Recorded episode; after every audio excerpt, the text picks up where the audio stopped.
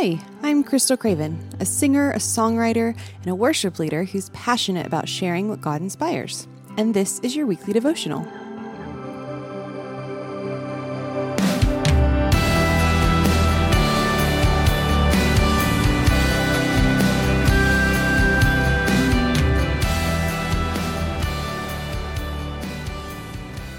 Matthew 9, Jesus responded to the Pharisees who were asking why he eats with tax collectors and sinners by saying in Matthew 9 uh, 12 and 13, Those who are well have no need of a physician, but those who are sick. Go and learn what this means. I desire mercy and not sacrifice. For I came not to call the righteous, but the sinners. And then only a few chapters later, we see the follow up in Matthew 12 as the Pharisees were taking issue with the disciples plucking heads of grain on the Sabbath as they were walking through the grain fields, errantly claiming that that was unlawful, by the way. And Jesus responds in Matthew 12, 6 through 8 I tell you, something greater than the temple is here.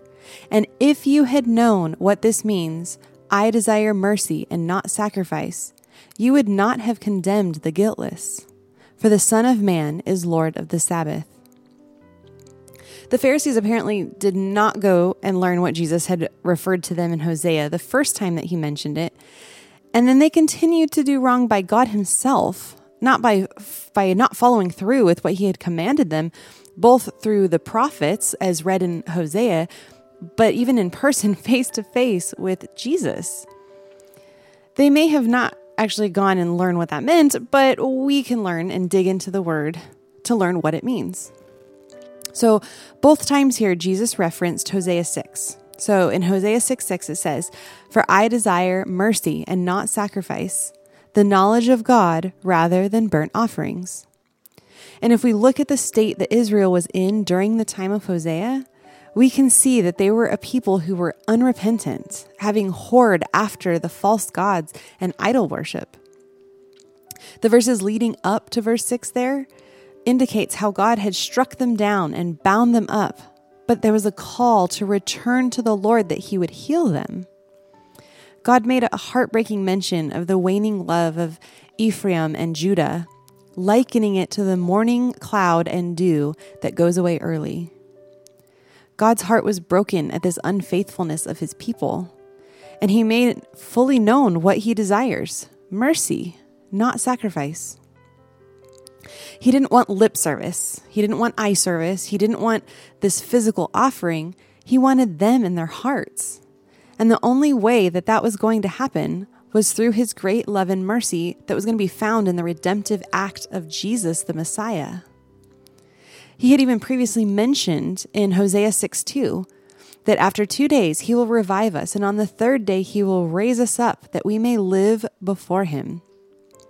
Everything that the Father had given them through the prophets was all pointing to Jesus. So now, when Jesus had told the Pharisees to go and learn what it meant, he was opening that door for them to actually seek truth in which they would ultimately find themselves led back to Him, our way and truth and life. But this time it would be with a different heart and mind. Jesus would no longer have been the Sabbath breaker to them, but the Lord of the Sabbath and the Lord of all. Legalism has never been the heart of God, even in giving the law of Moses. God didn't give the Israelites the law in order to enslave them to it but it was given to them instead to help them realize they're falling short of God's glory and then on the other hand point them to himself who would ultimately fulfill the law and then abolish it in Jesus' flesh as he took on the wrath of God in our place. These Pharisees had gotten so wrapped up in trying to fulfill their own righteousness under the law, no matter that the fact that it was impossible, but they failed to see and accept the imputation of God's righteousness being so mercifully offered to them in the person of Jesus. How often are we getting wrapped up in trying to act righteous?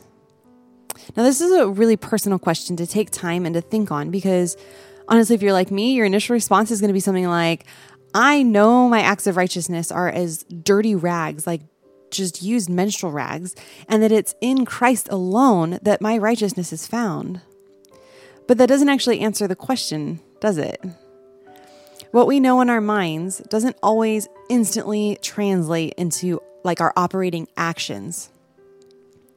Legalism can slip in in a rather sly like manner sometimes, and it's not until it's getting that foothold that we end up noticing it. I usually find my thinking towards others to be a pretty good indicator on that like kind of mercy versus sacrifice scale. If I'm looking at other Christians and I'm judging their actions and their motives and their thoughts, and I'm measuring them up to how I think or expect a Christian should act, even if it only be in my mind and like never even spoken, I know my heart scale has tipped and is heavily leaning on a legalistic and sacrifice mindset. I'm failing in those moments to view people through the lens of Christ.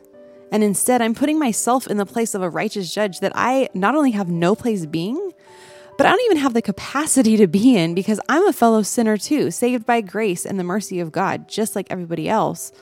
So, this can really be a, a big issue that needs to be checked. It can also end up being an issue in holding ourself to the standard of God's righteousness in order to basically try to achieve it on our own.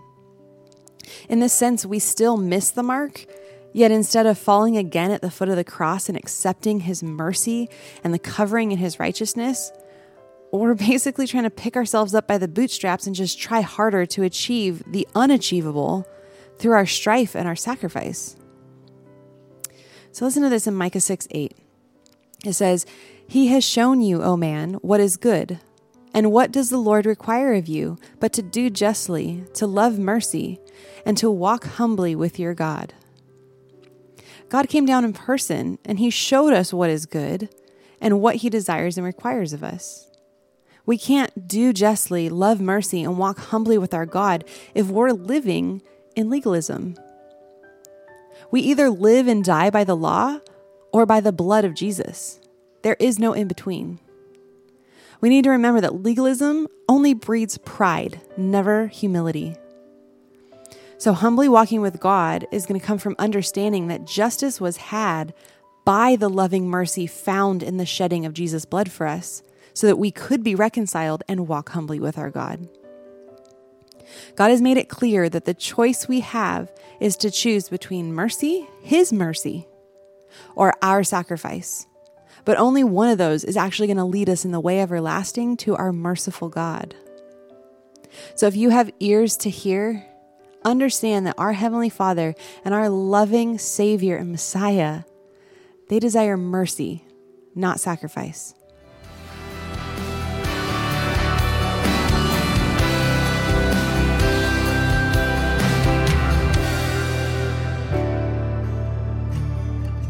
For blogs, written devotionals, and originally written music, visit krystalcravenmusic.com, and that's crystal with a K.